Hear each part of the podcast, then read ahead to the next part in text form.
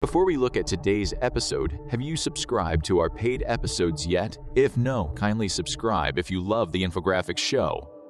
I'd like you all to take some few seconds to give us a 5-star rating. Thanks. Switzerland prides itself on being neutral, but how neutral is it really? During World War II, Switzerland didn't outwardly pick a side. This allowed both Jewish and Nazi money to be kept in their vaults. Switzerland has refused to join the European Union since its conception in 1993, but 10 years later it joined the United Nations Security Council as a non-permanent member. So what is actually going on with Switzerland? Why is the country willing to join some organizations and not others? How far is Bern willing to go to remain neutral? And what would it take for the nation to pick a side? Before we dive deeper into the key reasons why Switzerland has refused time and time again to join the European Union, let's first take a quick look at what neutrality means to the country and why it might not be as clear-cut as you might believe. When you think of Switzerland, you probably think of Swiss banks with loose regulations where money and riches can be safe from the authorities and foreign governments. You also probably picture the Swiss Alps and a beautiful landscape that's been spared from conflict for over a century due to its neutral stance. Oh, and cheese with holes in it.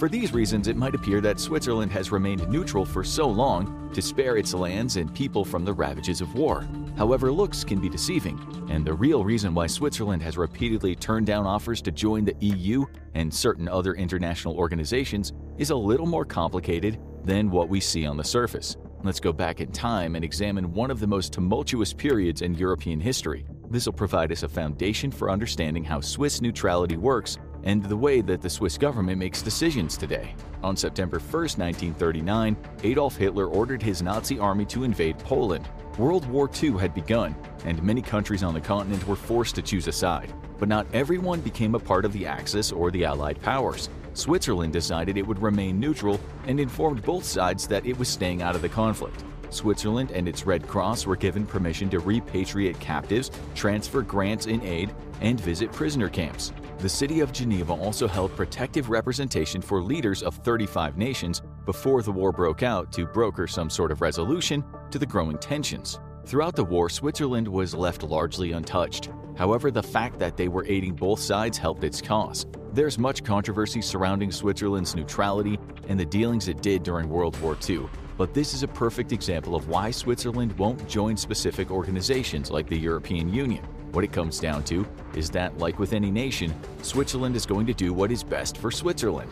And who can blame them? Switzerland provided assistance to Adolf Hitler and the Nazis. Some of its banks held Jewish money even after the war, until they were forced to pay reparations to Jewish families in 2018. To be fair, in World War II, the vast majority of Swiss citizens sympathized with the Allies and their cause, as they shared a democratic form of government. Watching Adolf Hitler's dictatorship and the Third Reich spread across Europe was likely terrifying for many Swiss people, but the fact that the country remained neutral provided some comfort. The Nazi regime promised not to invade Switzerland's borders as long as its neutral stance was maintained. That was unless Hitler conquered the Allies, then all bets were off, and there would have been little chance that Switzerland would have been spared from Nazi dominance. By remaining neutral, the Red Cross was allowed into territory controlled by both sides of the conflict to help those in need. Swiss neutrality also enabled Max Waibel, a Swiss intelligence official, to mediate a sit-down between an American official named Allen Dulles and German commanders in Italy to negotiate an early surrender that would save thousands of lives. There were pros and cons to remaining neutral in a global conflict. Now the world's more connected while simultaneously being more divided than ever. Swiss neutrality is being pushed to its limits while many countries and Europe are condemning the actions of Bern. Vladimir Putin's invasion of Ukraine has the European Union concerned, as this is the first major conflict on the continent in decades. And although most countries in Europe are a part of NATO, meaning they receive support from the world's largest and most powerful military, the United States, Switzerland's continuous refusal to join the EU has baffled many. We'll dive deeper into the history of Swiss neutrality a bit later on, but let's discuss why Switzerland has yet to join the European Union. As you'll find out, it has less to do with remaining neutral than you might think. Number 1. Economics. One of the main reasons that Switzerland has consistently refused to join the EU is that it doesn't make a whole lot of economic sense. The Swiss economy is strong and stable. The country's GDP is around 740 billion euros a year, making it the sixth largest economy in Europe. Therefore, there's no real economic benefit to joining the EU. Switzerland already has free trade deals with most of the continent, and if it were to join the alliance, it would become one of the net contributors to the European Union. This means they would support countries with weaker economies and would not benefit much from doing so. In an ideal world, nations would help one another whenever they needed it, but that's not the world we live in. People working in Switzerland also earn much higher wages than most parts of Europe. The average Swiss salary is around 6,665 Swiss francs or 6,971 euros a month. To put this into perspective, Switzerland's neighbor Italy has an average monthly salary of approximately 2,479 euros, meaning that the average wage is almost three times more in Switzerland than Italy. The concern with joining the EU is that it'll open Switzerland's borders and economy to wage dumping, where employers begin lowering salaries and undercutting one another because there's an influx of workers looking for jobs who are willing to do the same work for less. The Swiss are also concerned that there would be an influx of immigration into its welfare system as well. The free movement of people and workers throughout the European Union is one of the reasons why many supported Brexit in the UK. It's also why many Swiss citizens don't want their country to join the EU. The influx of new laborers could be detrimental to the Swiss workers. Joining the European Union likely wouldn't cause the Swiss economy to collapse, and an influx of workers could even boost the economy. Still, the fear of outsiders and what it'll do to wages and jobs has led to the majority of Swiss people voting against joining the EU. Then there are the regulations that come with joining the European Union. The anonymity and loose regulatory framework that many Swiss banks and financial institutions enjoy would be gone. Countries, businesses, and individuals that keep vast sums of money in Swiss banks would likely no longer feel comfortable doing so and pull their funds to put in financial institutions that operate in countries not associated with strict organizations such as the EU. This obviously would be bad for business and the Swiss economy. Interestingly, the neutrality that Switzerland has maintained by not joining the EU or other alliances has increased its arms sales industry. Some governments do not like buying weapons from countries that are tied to strict alliances. If Switzerland became a part of the EU, its neutrality would be brought into question. When a government purchases arms from a large military power such as the United States, Russia, or China, the weapons often come with strings attached. On the other hand, Switzerland's neutrality allows foreign governments to procure arms without having to worry about taking a side in future conflicts. This is very attractive to some nations and allows Switzerland to sell around 1 billion euros worth of weapons each year. Between 2021 and 2022, Swiss arms deals increased by 29%, showing that demand for their weapons is high. However, joining the European Union could hurt these sales rather than improve them. Number 2.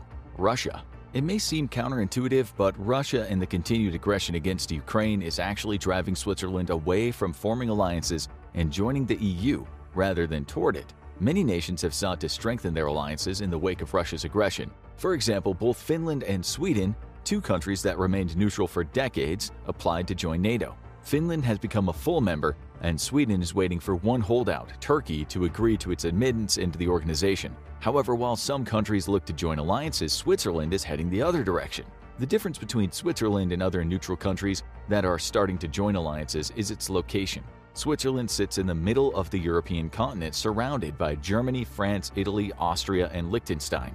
Germany and France are two of the strongest militaries in the world, Therefore, if Russia or another foreign threat ever decides to invade Europe or a member of the European Union, Switzerland would be surrounded by some heavy hitters who would serve as a barrier in a potential future conflict. Their landlocked location and neighbors protect the country even as it remains neutral. Sweden and Finland, on the other hand, don't have that same luxury. Finland shares a border of around 1,340 kilometers with Russia, and Sweden's massive coastline, which runs along the Baltic Sea, makes it susceptible to Russian naval vessels. There's no overwhelming security benefit for Switzerland if they were to join the European Union.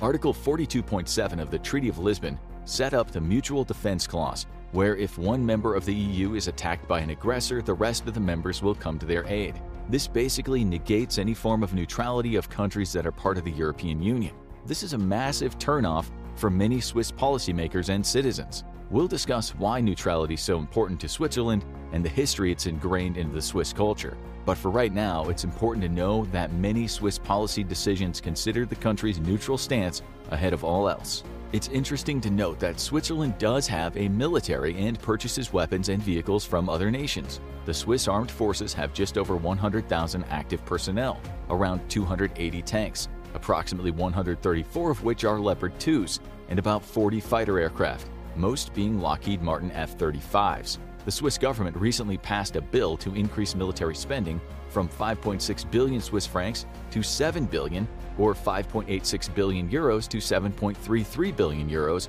by 2030. This would bring the total military budget above 1% of the country's total GDP. Between 1990 and 2019, Swiss military spending dropped from 1.34% to 0.67% of its GDP. Number 3. Politics. Joining the European Union is inviting to countries that have struggled through tumultuous governments in the past. The EU provides a form of stability in that all nations that are part of the organization must maintain a form of democratic government. This allows populations in the EU countries peace of mind. This is incredibly important for nations that were formerly part of the Soviet bloc or experienced some form of fascism in the past.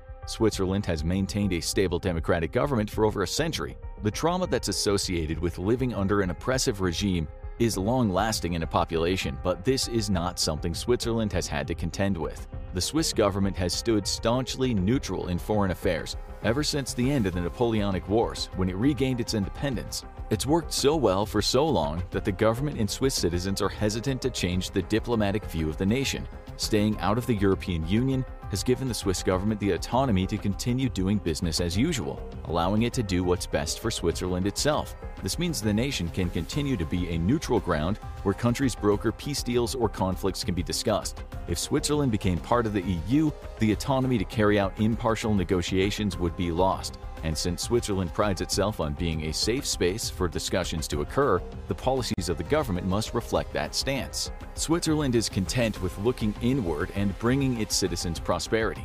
The European Union allowed countries like France and Germany to extend their power and influence on a global scale.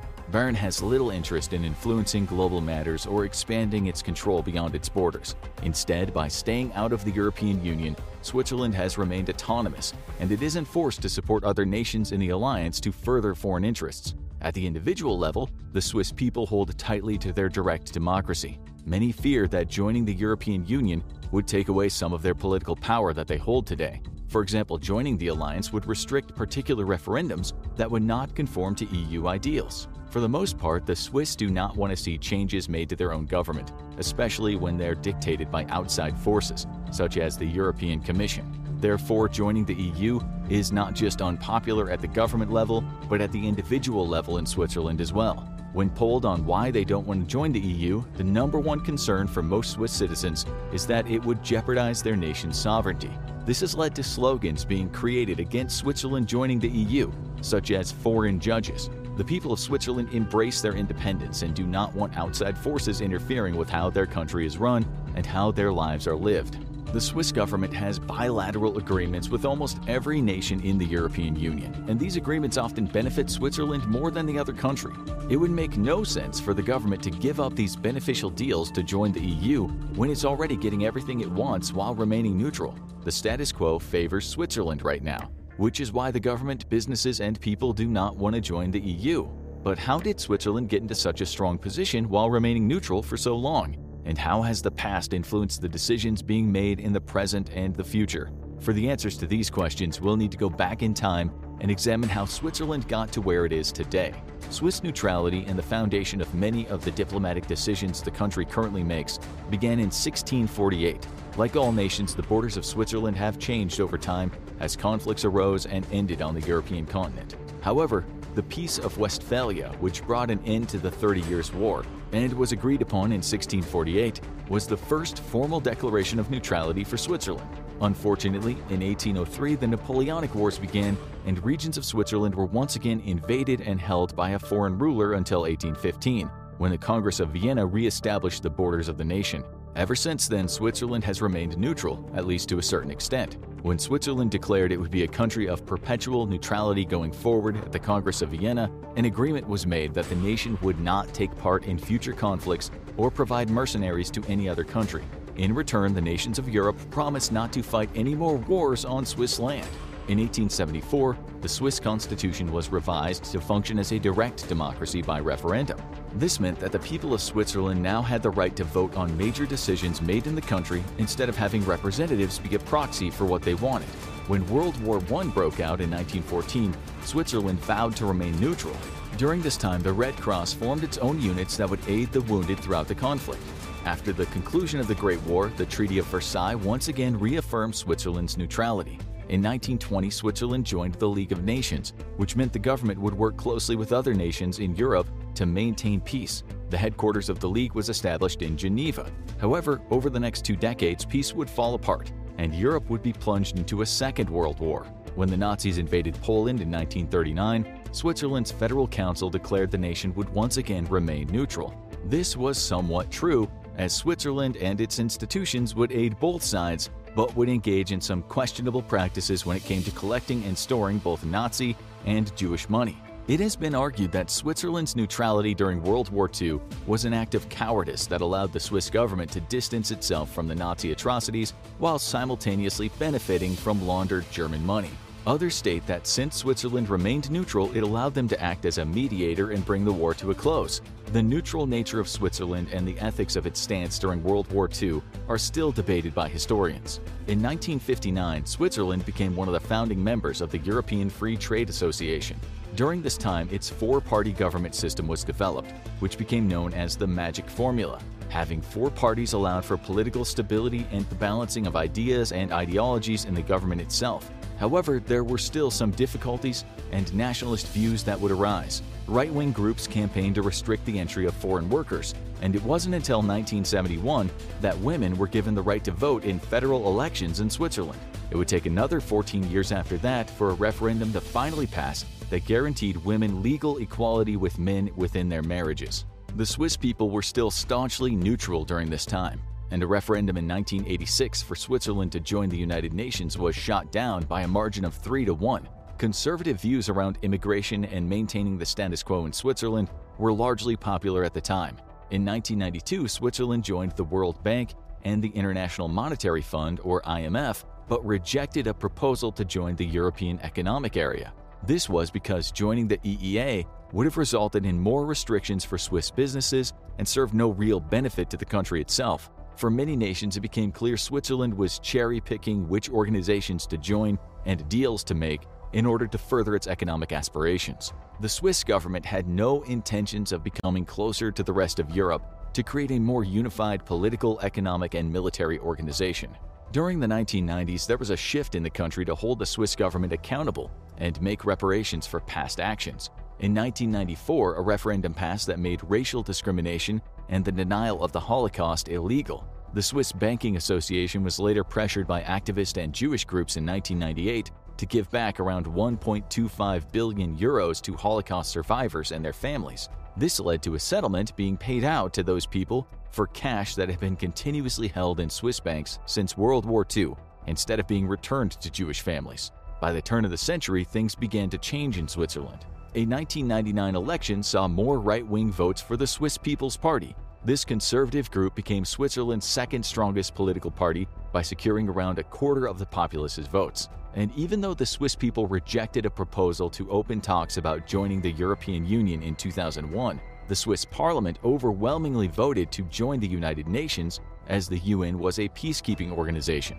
When the vote to join the UN was put to referendum, it passed with only a slight majority, as many Swiss citizens believed that it would entangle their country in foreign affairs and jeopardize the nation's long-standing neutrality. Even still, Switzerland ended up joining the United Nations the following year. In 2003, the right-wing Swiss People's Party became the most represented political party in parliament. It won close to 28% of the votes in the general election. That December, the Swiss People's Party gained a second post in the seven-seat government while the Christian Democrats lost one, altering the magic formula that's kept Swiss politics stable since 1959. With the right-wing political group now more prominent in the government, naturalization laws became more strict. By 2006, voters in a national referendum supported plans to make Switzerland's asylum laws some of the toughest in the Western world. In the 2007 elections, the Swiss People's Party increased its standing when it received nearly 29% of the vote. Up until this point, the Swiss government, which increased support for the right-wing Swiss People's Party, had made decisions that kept Switzerland away from policies that could bring the nation's neutrality into question. However, in January 2009, the Swiss economy went into recession. The government announced it would relax some of its banking secrecy laws and cooperate with international investigations concerning tax evasion. By the following year, the Swiss economy was growing again. In 2011, it was decided by the government that the Swiss franc would be pegged to the euro. This was in response to businesses and manufacturers warning that the strength of the franc was making Swiss exports uncompetitive in the European market.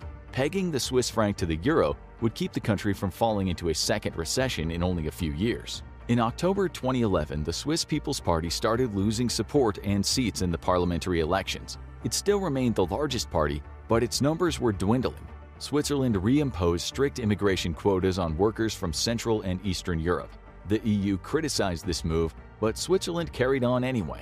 It became more and more clear that even though some hoped the Swiss would join the EU around this time, that dream was far from becoming a reality. When the euro began to depreciate in 2014, the Swiss National Bank unpegged the franc, causing its currency to rise drastically. Then came the pandemic and the war in Ukraine. During COVID, the world remained isolated. Being neutral was easy. However, as Sweden and Finland found out, neutrality was much harder to maintain when Russia invaded Ukraine. There are two views on Swiss neutrality by its citizens in the current climate.